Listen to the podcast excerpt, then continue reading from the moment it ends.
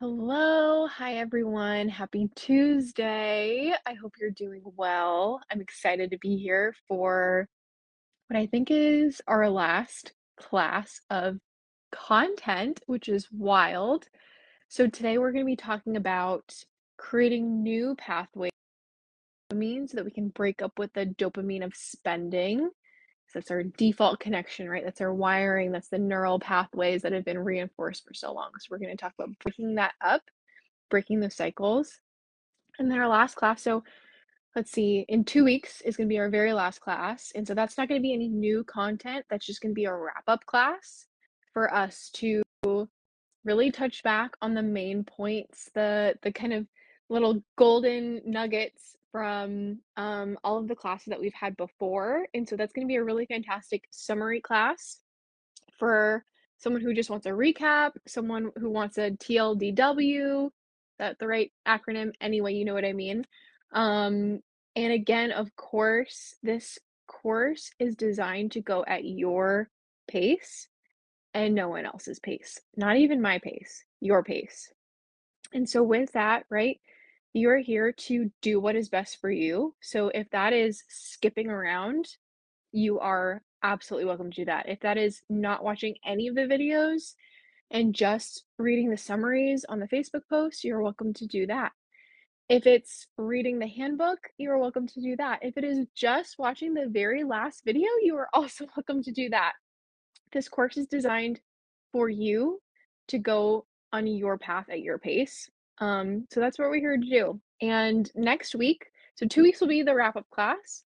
And next week, I'm doing one more coaching session, body doubling session. So you are welcome to pop in. If you have any questions about the content, if you want to body double, work on some stuff together, if you want to take that time to read through some of the materials that I have for the course or a different course that you're taking, you're welcome to do that. Please pop in. Please don't feel like you have to um, have seen all of the recordings to be able to participate in that coaching class. Everyone is welcome. We can talk about impulsive spending. We can talk about life and the universe. So it's all on the table. Okay, let's jump into it. All right, so today we're talking about creating new pathways for dopamine, and I'm going to start with the idea of breaking up with the dopamine of spending. And so let's say you found yourself hyperfixating on something that you really, really, really want to buy. I am telling you, go buy it. Go buy it.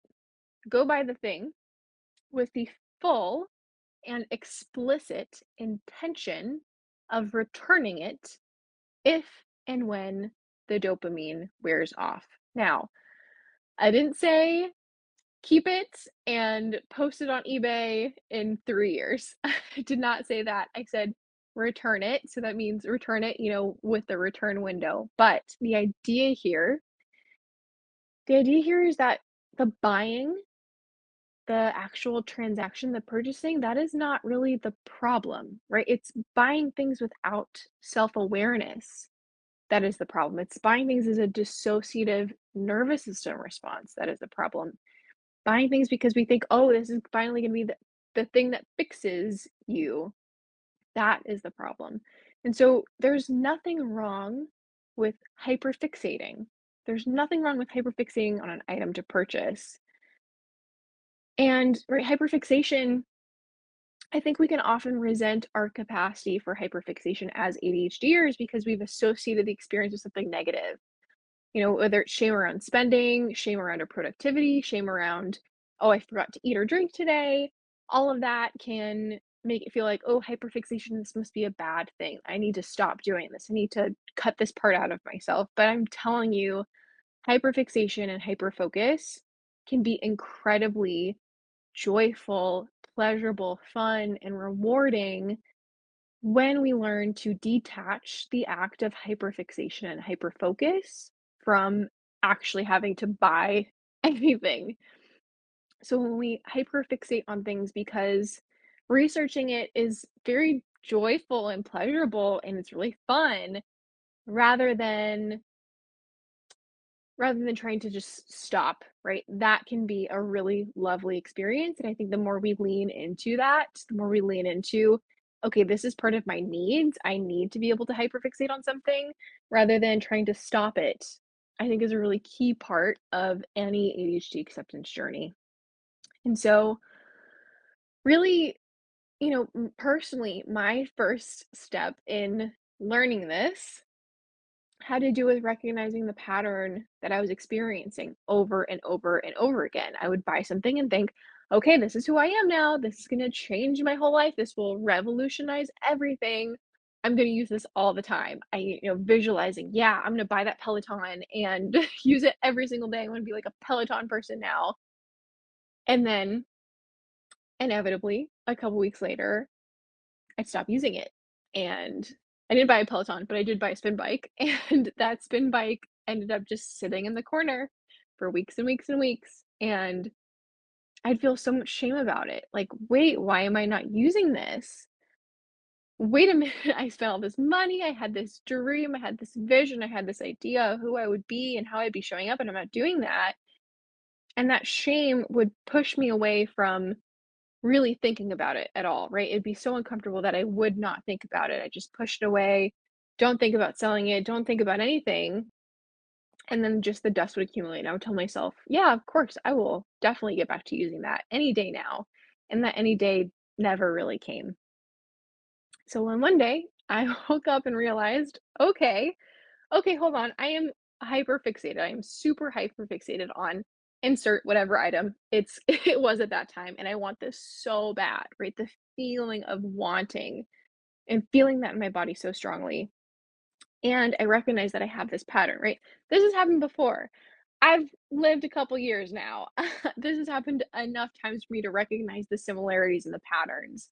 So, I decided I'm going to buy this, and I will intend fully that if I don't find myself using it after X number of weeks or, you know, maybe time a time window before the return period, I will bring it back. I will come and return it. And so I made this deal with myself, and I did it a couple times on my my hyperfixation purchases of like, "Oh my gosh, this is a thing, I'm gonna be a gamer girl now, I'm gonna be a buy a Nintendo Switch." Um, it's one of the older Switches. Anyway, I would do it a lot.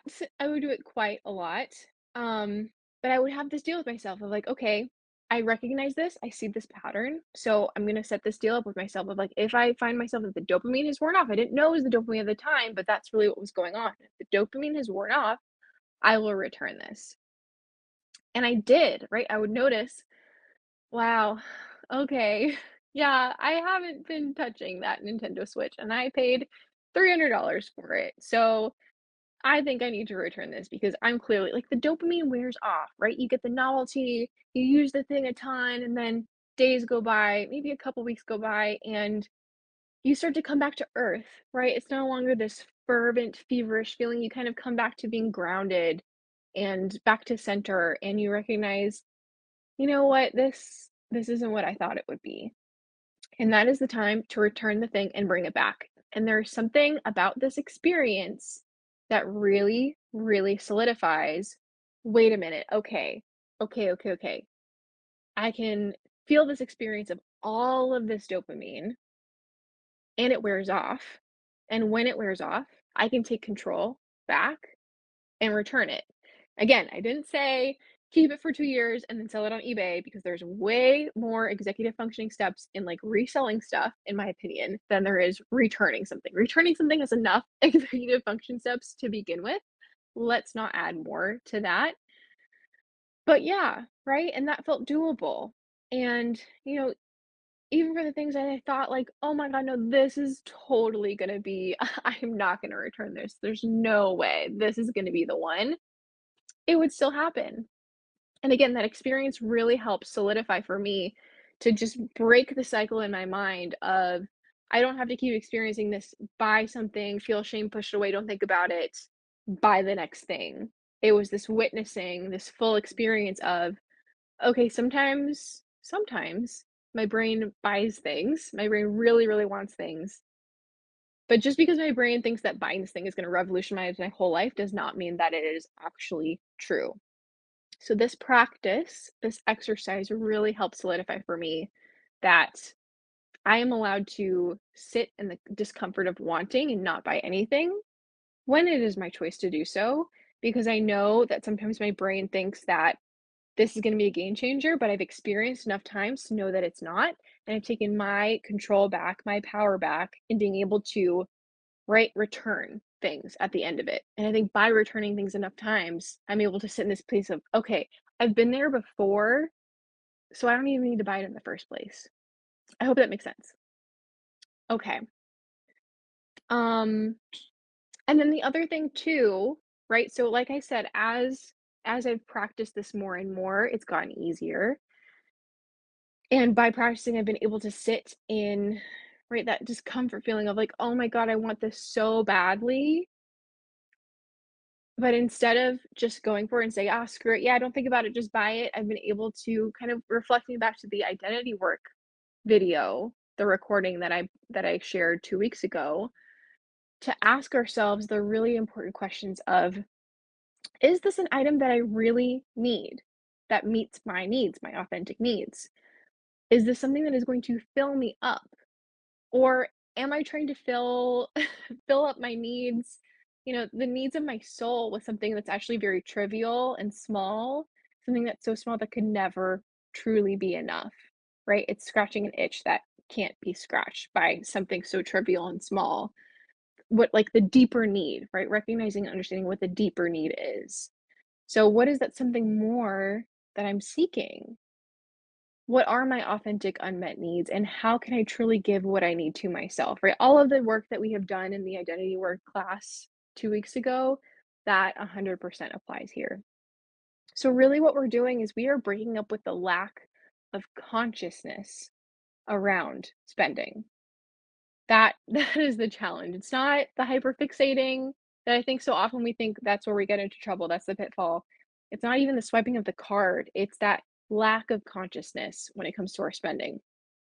So, to recap, the problem is not that we spend money because we are always going to have to spend money. We live in America.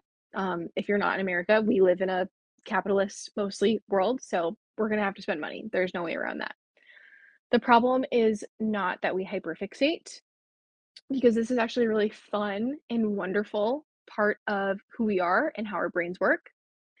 And the problem is not that we well, the problem is the problem is that we impulse buy without that consciousness, right? That gosh, I hope you know what I'm talking about. It's very hard to describe, but the feeling when you are right in the middle of an impulse buy and you are ready to click the button, you are ready to type in your card information, you're like, "Oh my god, I have to have this." It's like you're not consciously thinking. You're not your feet are not on the ground. You are feverish, you're floating, you're dreaming, you're in a completely different world. You're not thinking any way logically or rationally. It's just like go, go, go, go, go. Don't think about it. Just do it. Just do it. It's very impulsive. I'm sure you know what I'm talking about if you're if you're here with me. Um, so yeah, yeah, absolutely. Um, I think we can often hyperfixate to the point of having a very dreamy vision um for the life and the person that we want to be, but no amount of external things can create that. No amount of buying something or surrounding ourselves with a hoard of goods and treasure is going to create that for us. It has to come from inside of us. And so sometimes, right, I do think sometimes that buying something new can give us a little push, just like starting a new job or moving into a new space can give us a little push because there's novelty there, right? ADHD brains love novelty. But the thing about it is, novelty does not last. That's the whole point of novelty, right? So it is not a long term solution. It always ends the same way. Okay, and I know, you know, like I talked about two weeks ago, I believe that our hyperfixations and impulse buys tell us very important information about ourselves, our needs, our longings, our desires, the longings of our soul, really. And that information is very important. It is worth witnessing and it is worth knowing. All right, so the next section I want to talk about your dopamine, not the dopamine, your dopamine. So I think there is a huge, massive difference between following the dopamine and following your dopamine. I'm very grateful to one of my clients who teased this out with me in one of our sessions. We were, you know, just bouncing ideas off each other and brainstorming, and we we really figured this out together, and I thought it was so cool. It was a very fun coaching session. But right, I think we've all heard the term follow follow the dopamine. It's on, you know, it's been on TikTok at least since 2020. That's where I've heard of it, of course. And the idea of it, the meaning of this saying is go do what you enjoy, go find what's fun, exciting, and interesting for your brain and go do that, which sounds lovely. But I think we all know that following the dopamine can look like impulse shopping until we have no more money in our bank account. It can look like buying things that the dopamine wears off after a week and then we're just, you know, it's collecting dust. Um it can look like impulsively deciding to get a belly button piercing for the second time in your life with your brain telling you this is a great idea even though you got one before and never healed right the first time and actually it was super annoying and a pain in the ass because it got caught on everything. Hello that's me i'm speaking from personal experience. Um and following the dopamine can look like getting a tattoo that you really never fell in love with. Um or even buying a new car because you're again looking for something to scratch that itch you know and by that i really mean meet an unmet need that it's not going to it's not going to meet so again following the dopamine it feels very hot and heavy in the moment it feels like there's a lot of impulsivity at play it's very feverish it's very you know you're not conscious or present with yourself your brain's kind of operating on that different playing field, that different level. It's very fired up. It's very go, go, go, go, go. Don't do the thing. Don't even think about it. Just go, go, go, do it. And so following your dopamine is a very different experience. Following your dopamine is about connecting with your inner child and your inner artist. It's about honoring your needs and the regulation of your nervous system. It's about listening to your gut, your intuition. It's about going at your pace, your own pace. And yes, definitely still putting your pleasure and enjoyment and your fun first, prioritizing that. Yes, absolutely. And resting also when your brain is telling you to rest guilt free. It's about listening to the spark, just a little spark of like, oh, I kind of want to, kind of want to Right? Those those thoughts, those feelings, those words, the little pulls of, "Ooh, that would be cool. Ooh, that sounds interesting. Ooh, I wonder what that's like." All of those little pulls are following your dopamine. And it's really turning inward and asking yourself, "What would feel good right now in this moment?" And it's about creating a positive relationship, a positive association with the tasks that you want to do. So cultivating, protecting pleasant, enjoyable, fun associations and memories with the things that you want to be doing in your life. And most of all, following your dopamine means loving the shit out of your neurodivergent brain. And so you know when you are following your dopamine, when you are honoring your needs, when you're taking really excellent care of yourself, and when you're in alignment with your nervous system's capacity for both safety and expansion, right? I think we know when something feels challenging but still comfortable and still doable versus when something feels absolutely terrifying and dangerous and risky. Um, like, you know, public speaking, right? For a lot of people, that feels very dangerous and risky. But there are ways to go about it that allow us to continue to feel safe in our nervous system. I could go on a whole tangent. I can make a whole class about that. But anyway, I'll try to stay on topic here. So, you get really good at following your dopamine by practicing asking yourself, what is it that I need right now? How can I take really, really good care of myself? What is best for me? And what would make me feel good? What would feel good in this moment? And so, contrary to popular belief, I know what you're all thinking right now. Contrary to popular belief, following your dopamine does not mean that you are never going to work ever again for the rest of your life. It does not mean that you are just going to be sitting on the couch scrolling on Netflix and Instagram and all of the other things and never getting any household chores done or never doing anything quote unquote work, quote unquote productive. It does not mean that, not at all. Um, and you know, I just want to say, like, listen, if you want to scroll on Instagram all day long, I have no judgment there, like zero judgment, because sometimes we need that. Sometimes that is honoring our needs for rest and to decompress and just chill. But sometimes, but sometimes our needs are for rest and to relax. And other times our needs are to actually do the things and to take care of ourselves, right? As a way of taking care of ourselves. And the actual scrolling or the TV moment is not following our dopamine, it's a freeze nervous system response, right? We learned about that too. So, following our dopamine, right, it's very context dependent. It's only something that we can know inside of us. No one else can tell you, oh, that's what following your dopamine means because it is like literally a little spark, a little pull, this little tiny, ooh, I kind of want to, ooh, that kind of sounds good that comes from in here.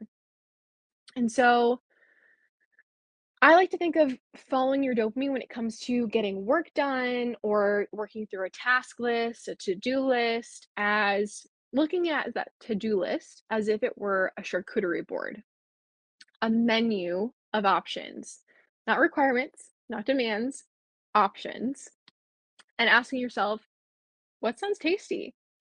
What textures, what flavors am I craving right now? What sounds like a good place to start? And so maybe your intuition is telling you to try the crackers first, and your logic brain comes in is like, no, how could you? Charcuterie boards are about meat and cheese. You can't start with the crackers. That's absolutely ridiculous. What are you thinking here? Right? Okay, okay, brain, chill out for a sec. I see you. But listen, if we listen to that, we would be completely missing out on the delightful, sensory, delicious experience of those yummy pepper crackers all by themselves with nothing on them. That is not something that any of us want to miss out. I don't want to miss out on that. So that's the idea, right? And so we we do what feels accessible and doable in our brains. We look at the menu of options and ask ourselves what feels good right now in this moment. And if the task does not feel great, if the nothing on the menu feels absolutely amazing, that's okay. That's completely okay we can ask ourselves, all right, well, what feels most doable? What feels like the easiest place to start? Maybe I'm not like, oh my god, yeah, I have to try this cheese. This this Gouda, this smoked Gouda is just like the best, but you're just like okay, maybe I'm not like head over heels in love with this this cheese plate, but like what feels like the best place for me to start? What feels the most accessible? I love that word, accessible, accessibility. I'm all about it. And when we follow that, we create a task initiation snowball. So you give yourself the dopamine that you need, and then everything else starts to flow. And so often we're taught it's a very neurotypical task management idea. Um, do the hardest task first, right? Do the hardest task first, and the idea is like, oh, yeah, you'll get that task out of the way. And then the rest of your day is going to feel so easy. It's going to go so smooth because you got the hard thing out of the way. But for ADHD people, if we try to do it that way, we will be stuck and frozen all day long trying to do that big, hard, scary, overwhelming thing and feeling like, oh my God, this is so scary. This is so hard. This is so overwhelming. I can't do this. And then we get to the end of the day and nothing has happened. We have just been frozen all day long. That strategy so often does not work for ADHD people, but what does is exactly this idea that I'm talking about. We ask ourselves what feels the most doable right now, what feels easiest, what feels like the kind of task that my brain is craving or my brain is in the mood for this. It doesn't even have to be the easy task. It's just a feeling of like, yeah, my brain feels like I could do that. That sounds fun. That's what I need right now. That would give me something that I need right now. And or even asking ourselves, how can I work on this task while honoring my needs? So that could look like so many things. That could look like, you know, my brain feels like writing emails today. So I'm going to write some emails. Right? You could wake up one day and your brain is like, "Oh my god, no. No emails, no writing. Oh, that sounds terrible. Let me do um, you know, file some papers instead." Right? Depends on your job, of course, but our jobs always almost always have variety to them.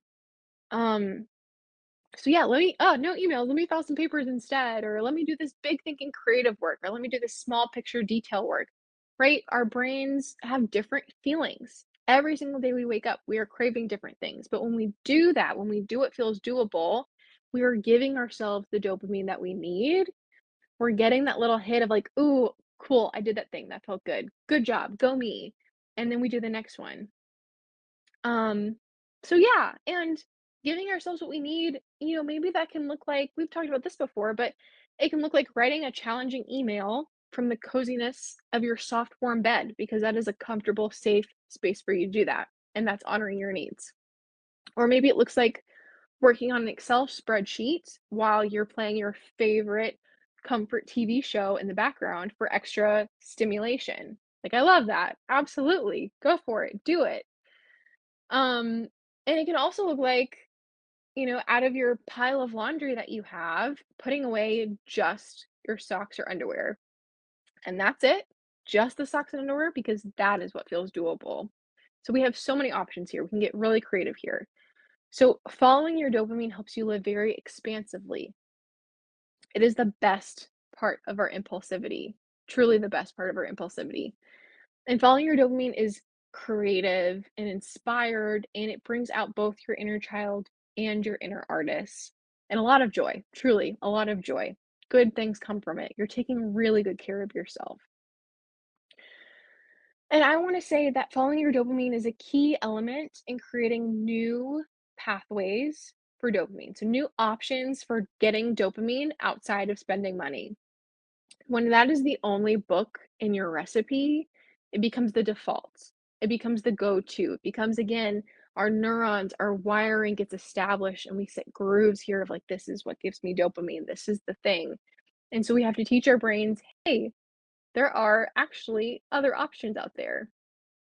And when we have other reliable options for giving ourselves dopamine, we can break away from the idea that hyperfocus, hyperfixation is dangerous, right? That it always leads to spending money, that it always leads to a decreased number in our bank account or whatever else. And we can go enjoy the fun and enjoyment and the pleasure of hyperfixating and hyperfocusing and researching that thing that we're super interested in and learning about watching those videos on YouTube about that content that we love, whatever it looks like, we can do it for the fun and pleasure of doing it, and that is it. Cool. So I want to share with you after I began implementing this practice of following my dopamine, I actually learned how to love doing laundry and doing the dishes. And just mind you, I was the kind of teenager and adult. I mean, this is a very recent change for me, maybe the last two years. Year? Two years. Um, but I was the kind of person my whole life that would have so many clothes on the floor that like you could not see the carpet. Like you couldn't see the floor. Whatever whatever kind of flooring it was, you would not be able to see it. I just had clothes everywhere, like a clothes explosion. And I changed that by recognizing honestly, no shame. It wasn't really a problem for me, but I did change it. And how I changed it was by recognizing what laundry did for my brain, the feeling that it gave me, and really truly protecting all of the positive connections and associ- associations that my brain had around doing the task of doing and putting away laundry.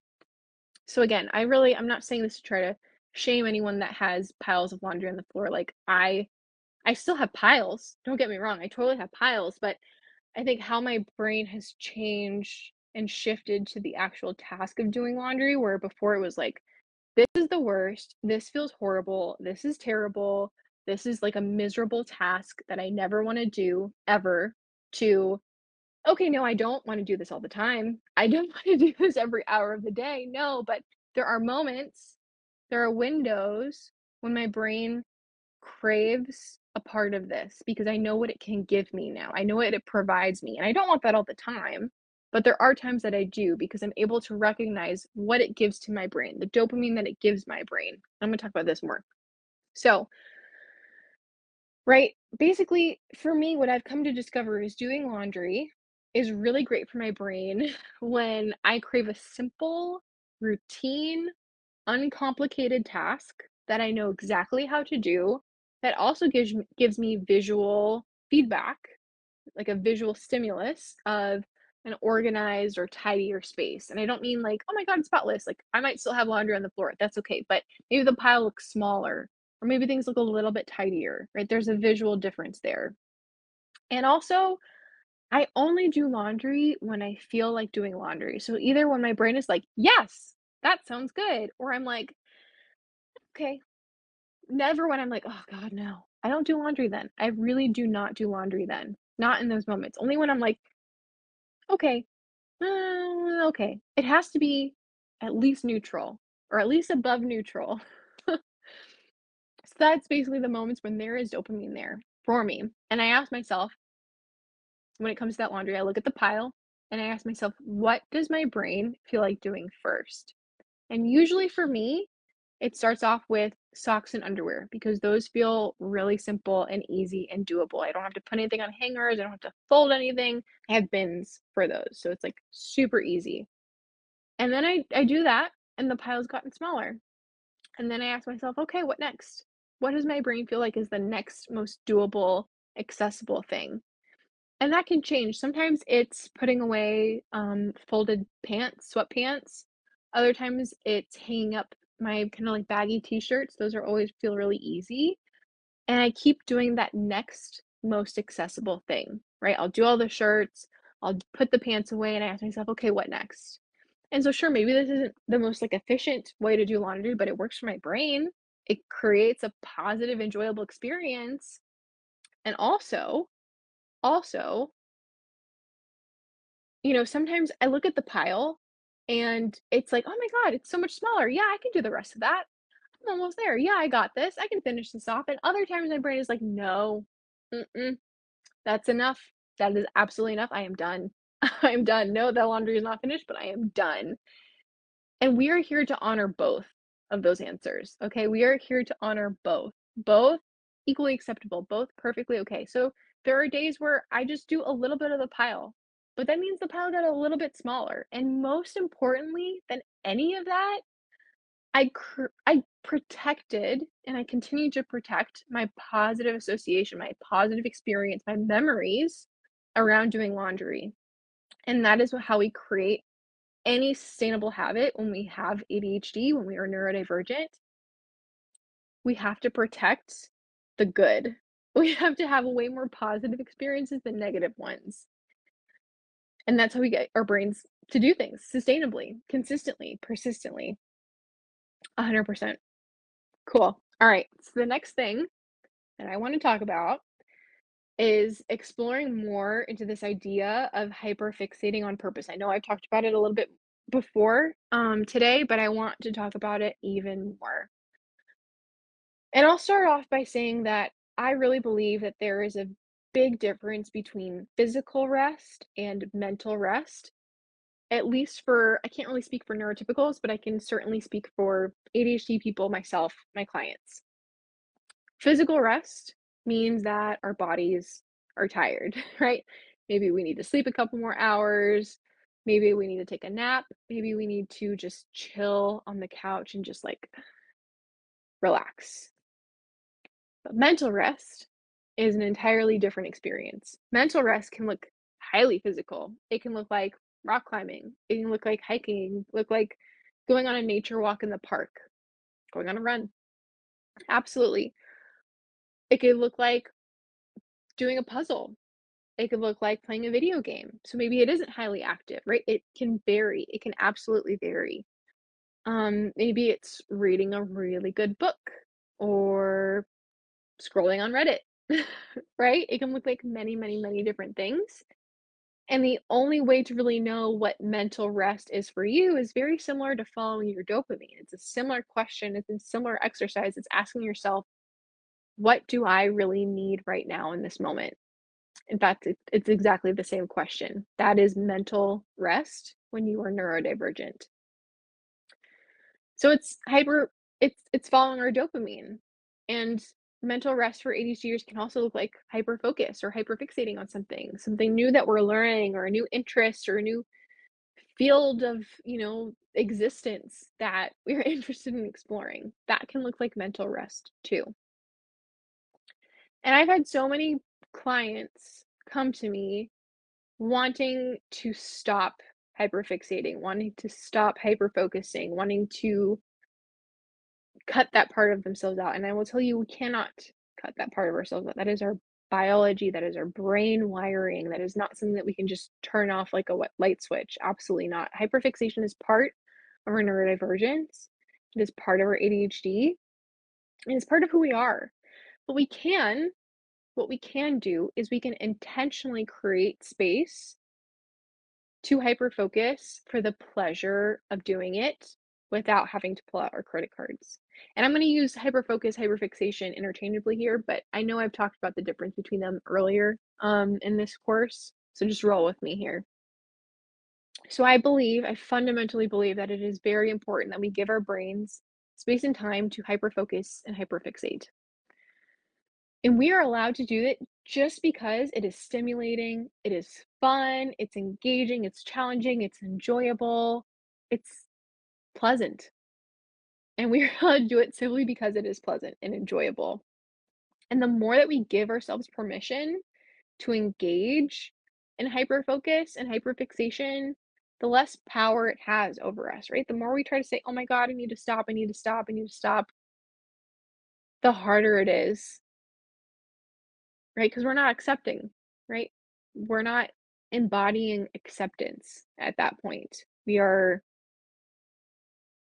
we're not. We're absolutely not. And I think that that's not a space that we're really able to encha- to make change. Because there's too much shame there. I've talked about this plenty before. We cannot change when we are sitting in shame. So, there is a lot of dopamine in spending money, impulse buying, online shopping. Yes. Shopping and spending is an easy, convenient way to get dopamine. Absolutely. Yeah. But there's a lot of dopamine in other paths too. And the more we're able to become sensitive to dopamine, receptive of dopamine, the more we're able to seek it out in a variety of places and spaces.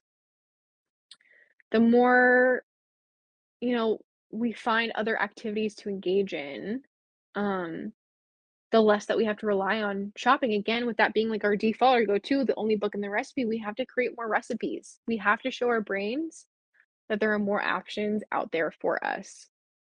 And we we do that again by practicing following our dopamine. We get we get better over time at giving ourselves dopamine and meeting our needs. So yeah, it's about the practice of asking ourselves, what would feel enjoyable for my brain right now in this moment? That is a really, really valuable and incredibly important question. So you can create space and time to allow yourself to indulge in hyperfixation, to indulge in hyperfocus, coming into it with the intention of doing it for the pure and simple pleasure of doing so, right? Have fun, enjoy yourself, have it be a good time, and know that it's nothing to do with spending money. It's not about that. You're doing it for the pleasure of hyper focusing.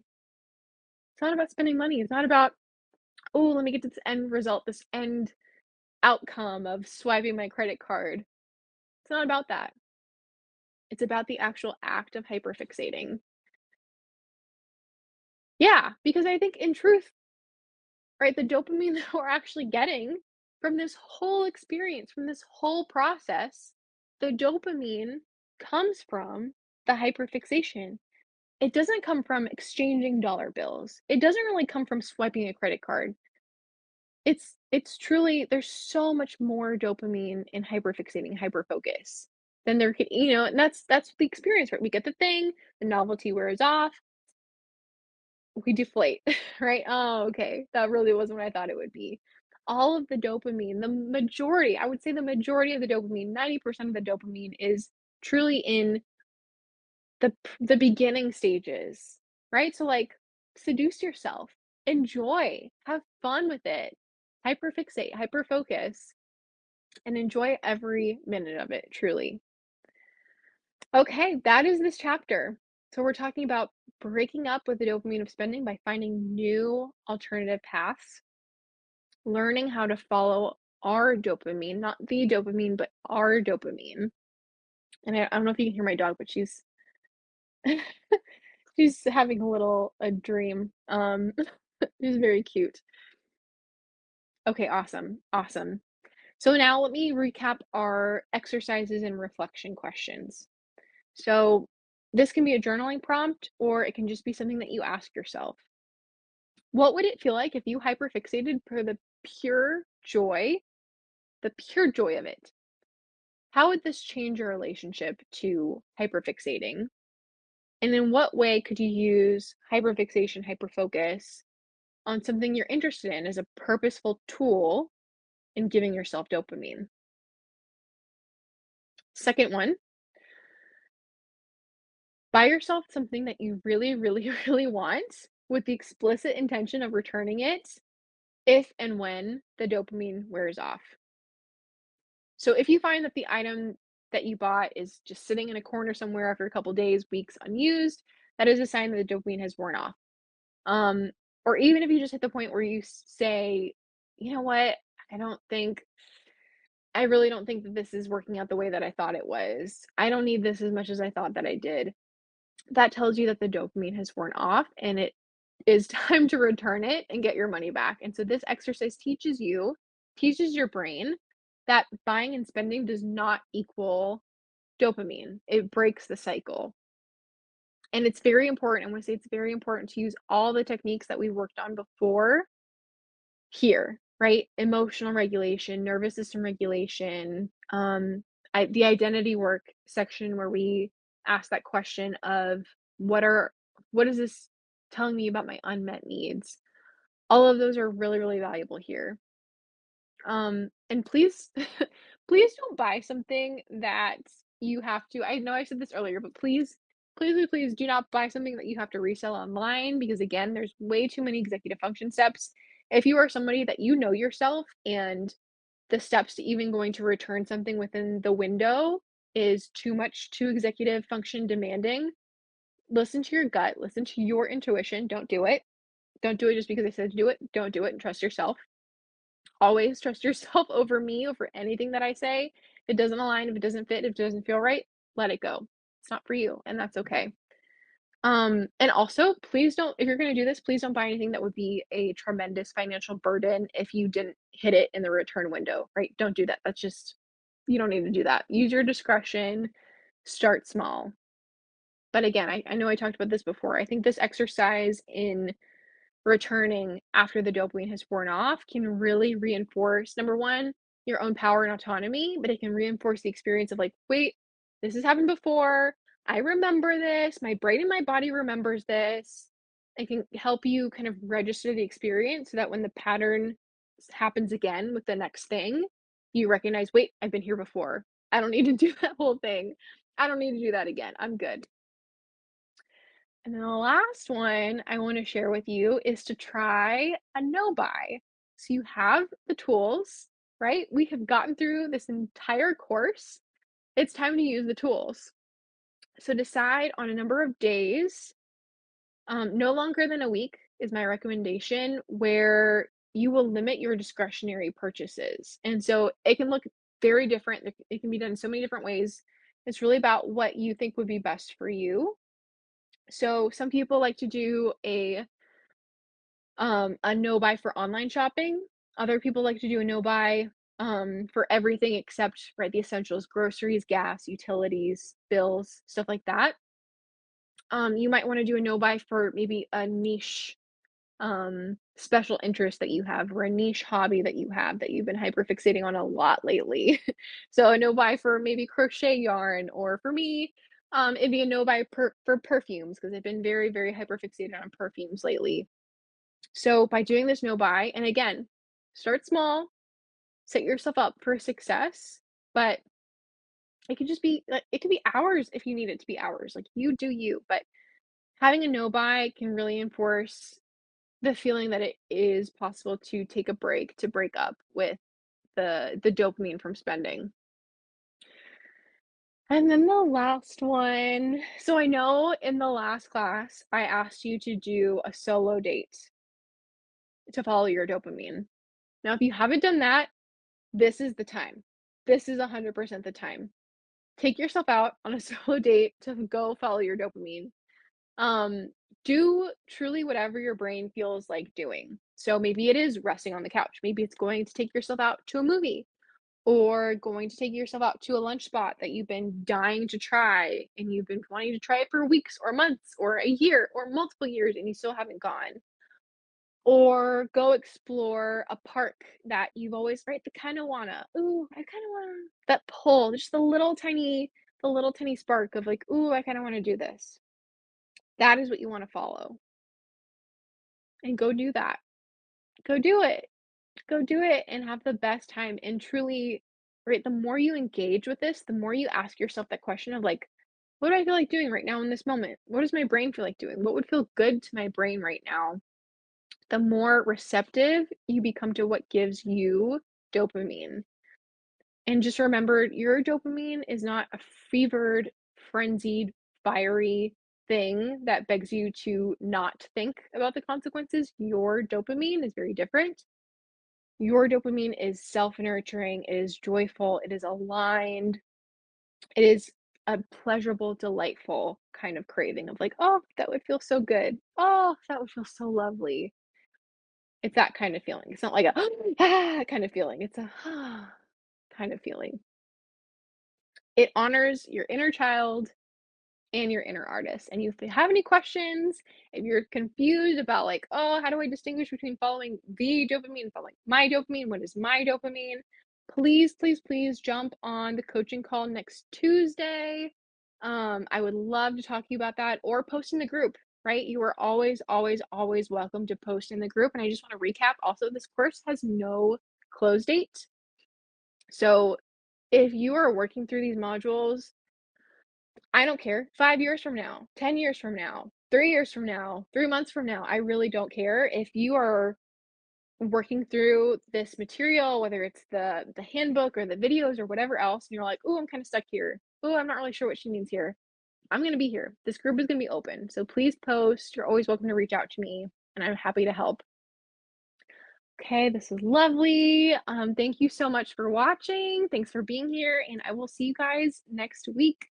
Bye.